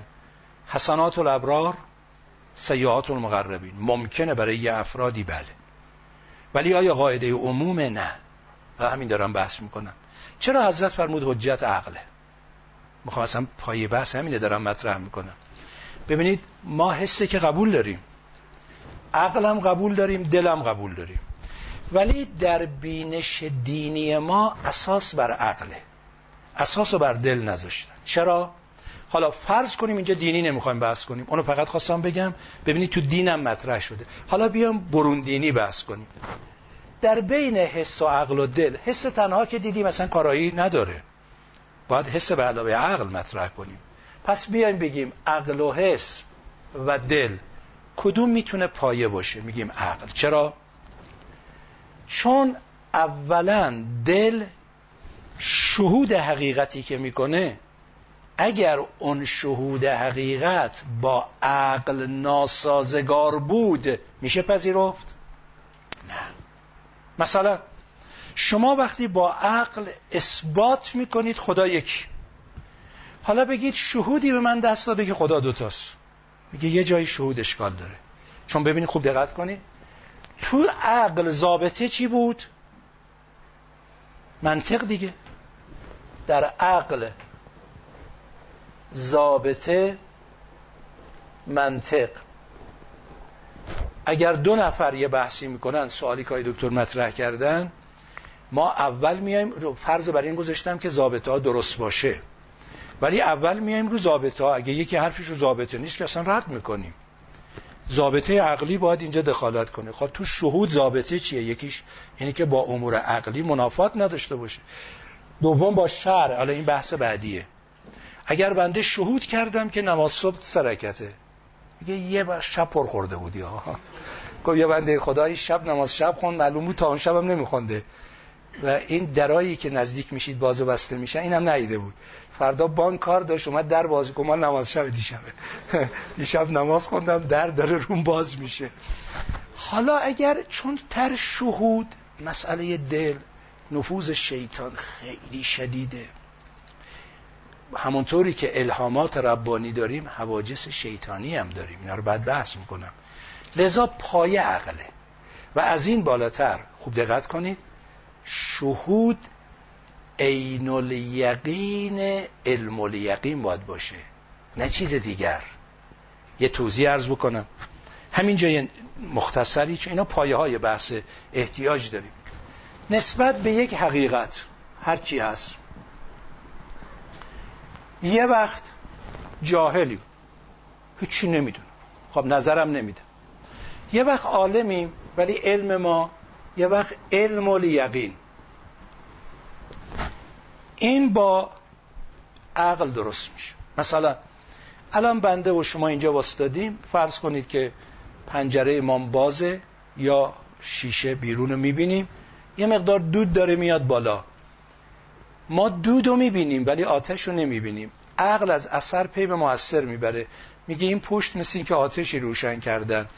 این علم شما نسبت به وجود آتش میشه علم یقین ولی عین الیقین که نیست چون شما آتش رو ندیدید. با عقل راجع به خدا میگید چی؟ من با این آثار یقین دارم که خدا هست. این میشه علم الیقین. حتی در بینش قرآنی.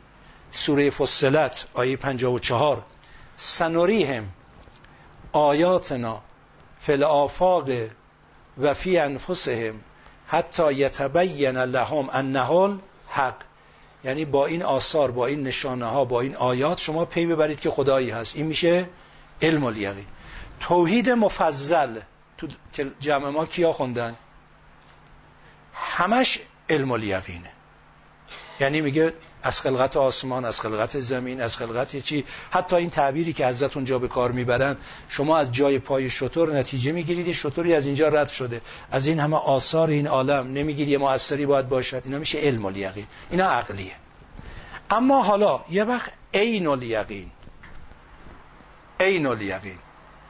همون مثالی که عرض کردم. شما الان دود رو دیدید میگید آتشی هست. میرید جلو آتش رو می‌بینید. این میشه چی؟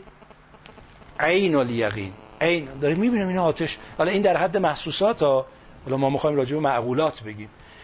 وقتی دود رو می‌بینید حکم می‌کنید آتش هست حکم عقل اینو میگن علم الیقین. اما وقتی دود رو دیدید میرید سراغ آتش میگید ها اینه داره دود می‌کنه. این میشه عین الیقین. حالا راجع به خدا شما یه وقت میگید با این آثار پی می‌برم که مؤثری هست به نام خدا. این میشه علم الیقین راجع به وجود خدا.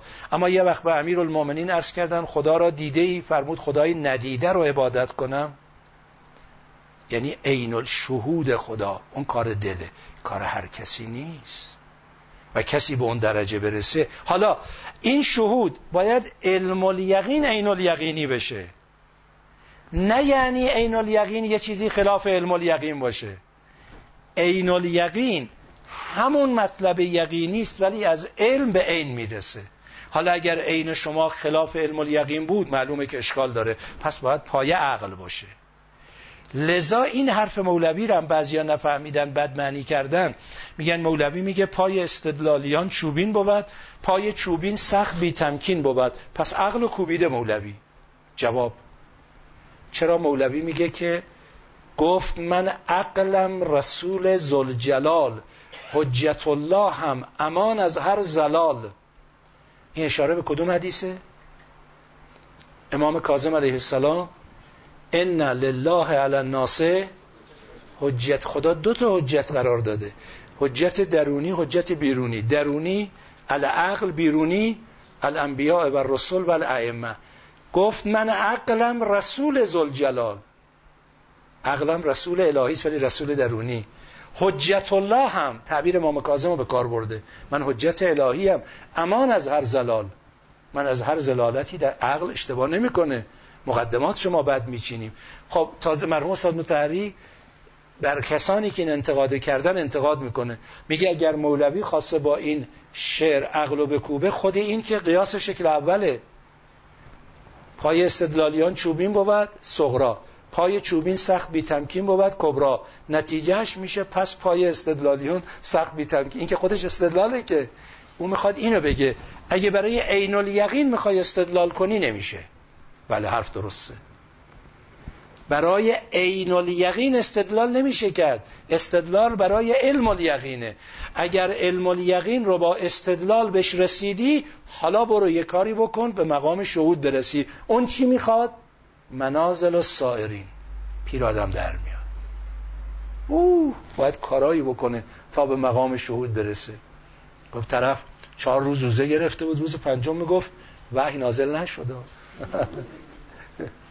پس اینجا اگر پای عقله تازه اونایی هم که تو شهود میرن حالا با یک عطار قوقا که پشت نمی‌دید که اسم عطار ببرم. عطار میگه که در قالب کنایه و تمثیل پروانه ها جایی دوره هم جمع بودن. چقدر قشنگی حرف. پروانه ها دوره هم جمع بودن. تن آتش چیه؟ از دور یه سوسوی اومد. یه گو من میرم خبر میارم. خب این پروانه به زحمتی رفت. با پرواز پروانه ای خودش رو دید این یه شمع داخلی اتاق. هر چی از این پنجره ها خواست نفوذ کنه بیاد تو نتونست. برگشت. گفت من گفت نه تو که از دور دستی بر آتش داشتی. نمی‌تونی چیزی بگی. پروانه دوم گفت من میرم. اومد و خلاصه به زحمتی یه روزانه پیدا کرد وارد شد. یه کمی نزدیک دید نه خیلی میسوزونه. داغ برگشت. گفتن نه تو هم که. سومی رفت. خودش رو با آتش چسبون سوخت افتاد. گفتن منتظر بودن خبر بیاد. گفتن چی شد؟ گفت اون را که خبر شد خبری باز نیامد. اون میشه حق الیقین. مقام فنا. آشورا اوج حق الیقینی ابی عبدالله الحسینه.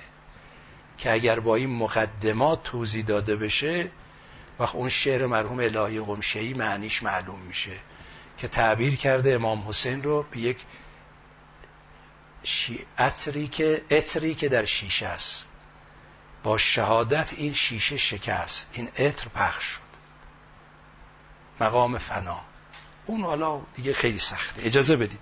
در این حدی که حالا فعلا من می‌فهمم اشاره کنم من دود رو می‌بینم میگم آتشی هست. میشه علم الیقین. میرم سراغ آتش آتش رو می‌بینم. میشه؟ عین الیقین. میرم تو آتش خودم میشم آتش. میشه حق الیقین. حالا اینو در بحث صفات خدا یه اشاره می‌کنم. با عقل اثبات می‌کنم خدا محیی است میشه علم الیقین من نسبت به اینکه خدا محییه. یه وقت مثل حضرت ابراهیم خلیل الرحمن میگم رب ارنی کیفه توهی الموتا خدایا به من نشون بده چگونه مرده رو زنده می‌کنی. مخصوصا برای اینکه ما فکر نکنیم حضرت ابراهیم علم الیقین نداره. میگه اولم تومن قالو بلا. قال بلا. ولیکن لیتمئن قلبی یعنی اون اطمینان شهودی. اینجا قلب معنی دله. لذا خدا میگه و کذالک نوری ابراهیم ملکوت است. خدا بهش نشون میده میگه خودت هم شروع کن. حضرت ابراهیم شروع می‌کنه. این میشه چی؟ عین الیقین. ولی وقتی که ابراهیم خلیل الرحمن مثل حضرت, حضرت عیسی مثل حضرت ابراهیم خلیل الرحمن صفت محی رو پیدا می‌کنه. در محدوده محی بودن میشه حق الیقین. یعنی خودش هم شد یه محی. نه خدا شدا به حق الیقین رسید. عین الیقین که دیگه. حالا چطور پیغمبر به حق الیقین رسید؟ تو پرانتز میگم فوشم ندید. در کتاب فصوص الحکم محی الدین عربی. راجع به هر پیغمبری میگه تجلی عین الیقین یک صفت. پیغمبر تجلی همه صفات خداست در عین الیقینی و اونی که نفس پیغمبر علی ابن ابی طالبه. میگن این محی الدین سنیه. این تو فتوحات مکی است؟ بالاتر از اینه حبیب الله یه درجه است. حالا اون ابراهیم خلیل حالا عرض کردم از عنوان حبیب اللهی باز. حالا اجازه بدید در جای خودش. اللهم بیر بیر یادتون نره. بله. حالا والا دیگه بشر نفهمه. نه سوال خوبیه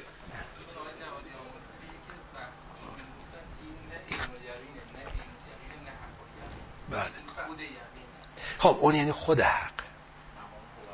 آن بله هویت مطلقه الهی است که با هوه اشاره میشه. هو اشاره به هو هو نکنید.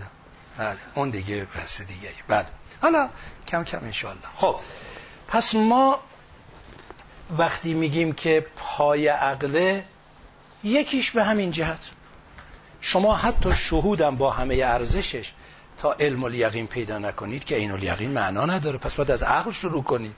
تازه اگر یه مطلب ایران به عنوان شهود رفتید منطق شهود عقله. باید ببینید که این شهودی که کردید پایه عقلی داره یا نداره. اگر شهود شما پایه عقلی نداشت یه جا میلنگه. و لذا پایه بر اساس عقله. بله. در مورد خطا کردن شهود من دو تا چیز بفرمایید. کدومش درسته یکی این که میان میگن که ما هم شهود رحمانی داریم هم شهود شیطانی. بله. یکی این که میان میگن که شهود خودش درسته اون تطبیق با مصادیق. بله. هر دوش دو هر دوش هست. هر دوش هست. در اون جایی که شهود شیطانیه اصلا شهود غلطه. ولی در اون جایی که شهود ممکنه درست باشه ولی در تطبیق شیطان دخالت بکنه. مثل همون بحثی میشه که اگر عقل باشد اشتباه نمی‌کنه اگه دل باشه اشتباه نمی‌کنه. ولی این دل ممکنه تحت تاثیر هوای نفس قرار بگیره واقعا یه امری رو به عنوان شهود بپذیره که اونم در اونجا امکانش هست. نه اون اصلا علم حضوری نیست. جای علم حضوری رو گرفته. جایگزینی ارزش ها شده. انشالله بله. حالا بحث می‌کنیم. خب فعلا ببینید پس پایه میشه عقل. ما تکلیفی که داریم بر اساس یک انسانی که می‌خواد ترجیح بده پایه ترجیح میشه چی؟ میشه عقل. البته حس تو عقل باید همراه باشه.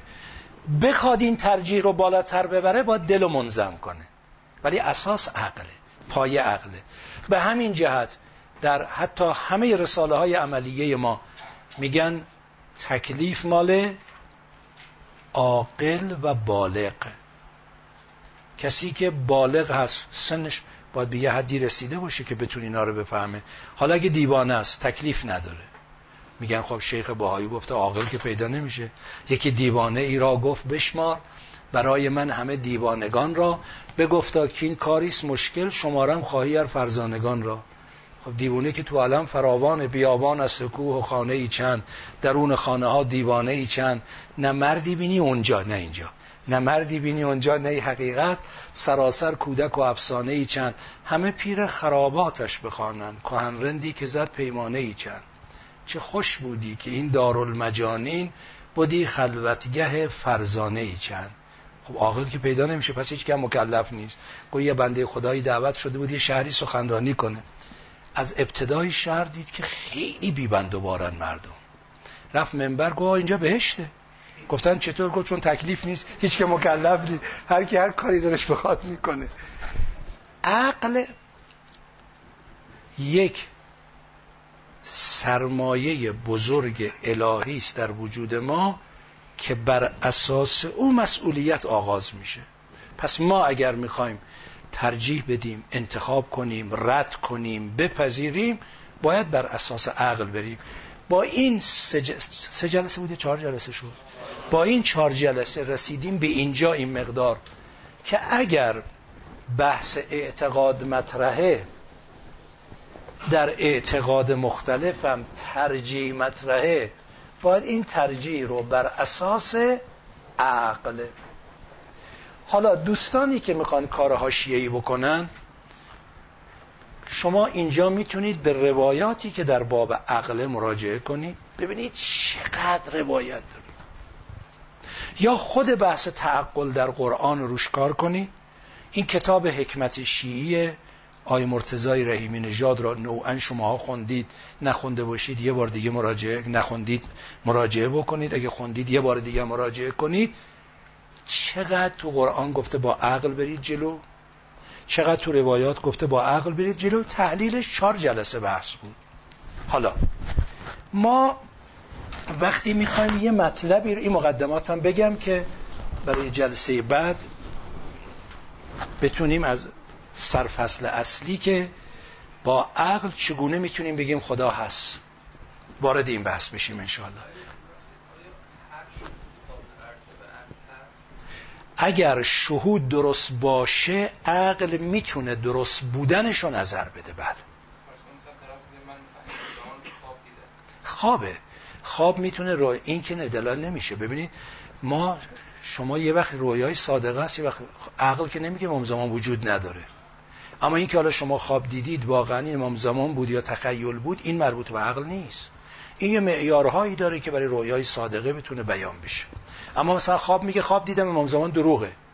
خب قطعا این خواب غلطه. چون عقل اثبات می‌کنه امام زمان حقه. شر اثبات می‌کنه امام زمان حقه. اون یه بحث دیگری میشه. خب ببینید ترجیح بر اساس عقل ما معمولا قبول یک مطلب یا رد یک مطلب هر چی می‌خواد باشه. حالتی بحث شد دیگه از حالا به بعد باید عاقل باشیم عقلی بحث کنیم. یه وقت قبول مطلب ها دلم نمی‌خواد. این دل به معنی هوای نفس. به دلم نمیشینه. خب برو دلتو حل کن. یه مشکل از دل شماست دلیل نمیشه. فعلا بحث بحث عقلیه. یه بنده خدایی که از دوستان میگو یه مطلبی رو با کسی بحث کردم آخرین حرفی که زد گفت این دلیل به دلم نمیشینه. خب دلیل به دلت نمیشینه؟ دلیل دلیل نیست یا تو دلت مشکل داره؟ مثل اینکه یه شربت گوارای اصل طبیعی رو به یکی میدی تب داره. میگه بدم میاد. تو مشکل داری برو خودتو مداوا کن. این شربت اصل طبیعی که مشکل نداره که. ما قبول یا رد بر اساس عقله در منطق میگن که پنج راه وجود داره برای قبول یا رد یه مطلب. یک برهان. دو جدل. سه مقالطه. چهار خطابه. پنج شعر. تو منطق کی اینا رو خونده؟ بسیار خوب بسیار خوب. خب حالا بقیه هم اگه نخوندن منطقی هستن. حالا من فشردش رو عرض می‌کنم. ما دیگه تو بحثای عقلی به منطق خیلی نیاز داریم. میگن یه بنده خدایی داره وقت مثل که زیغ میشه. من اشاره کنم بقیهش رو بذارم. بله.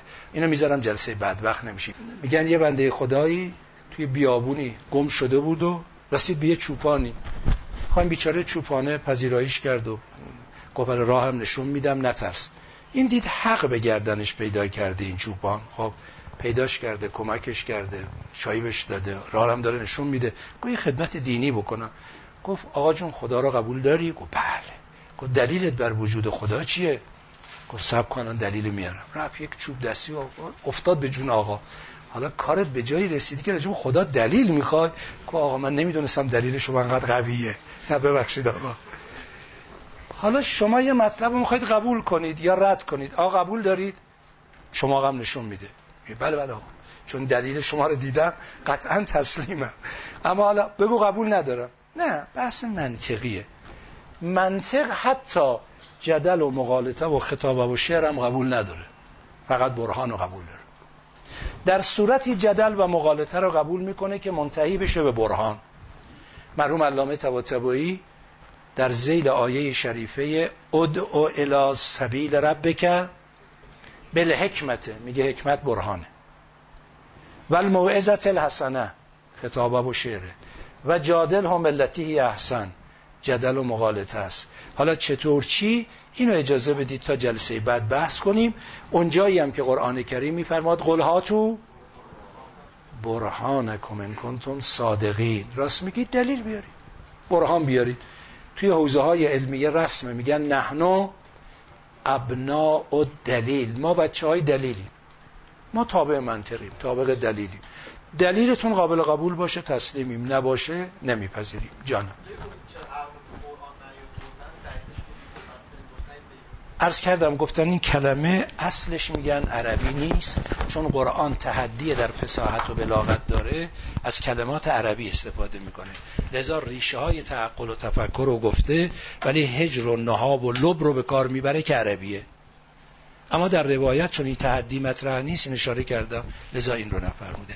و صلی الله علی سیدنا و نبینا محمد و آله طیبین الطاهرین المعصومین.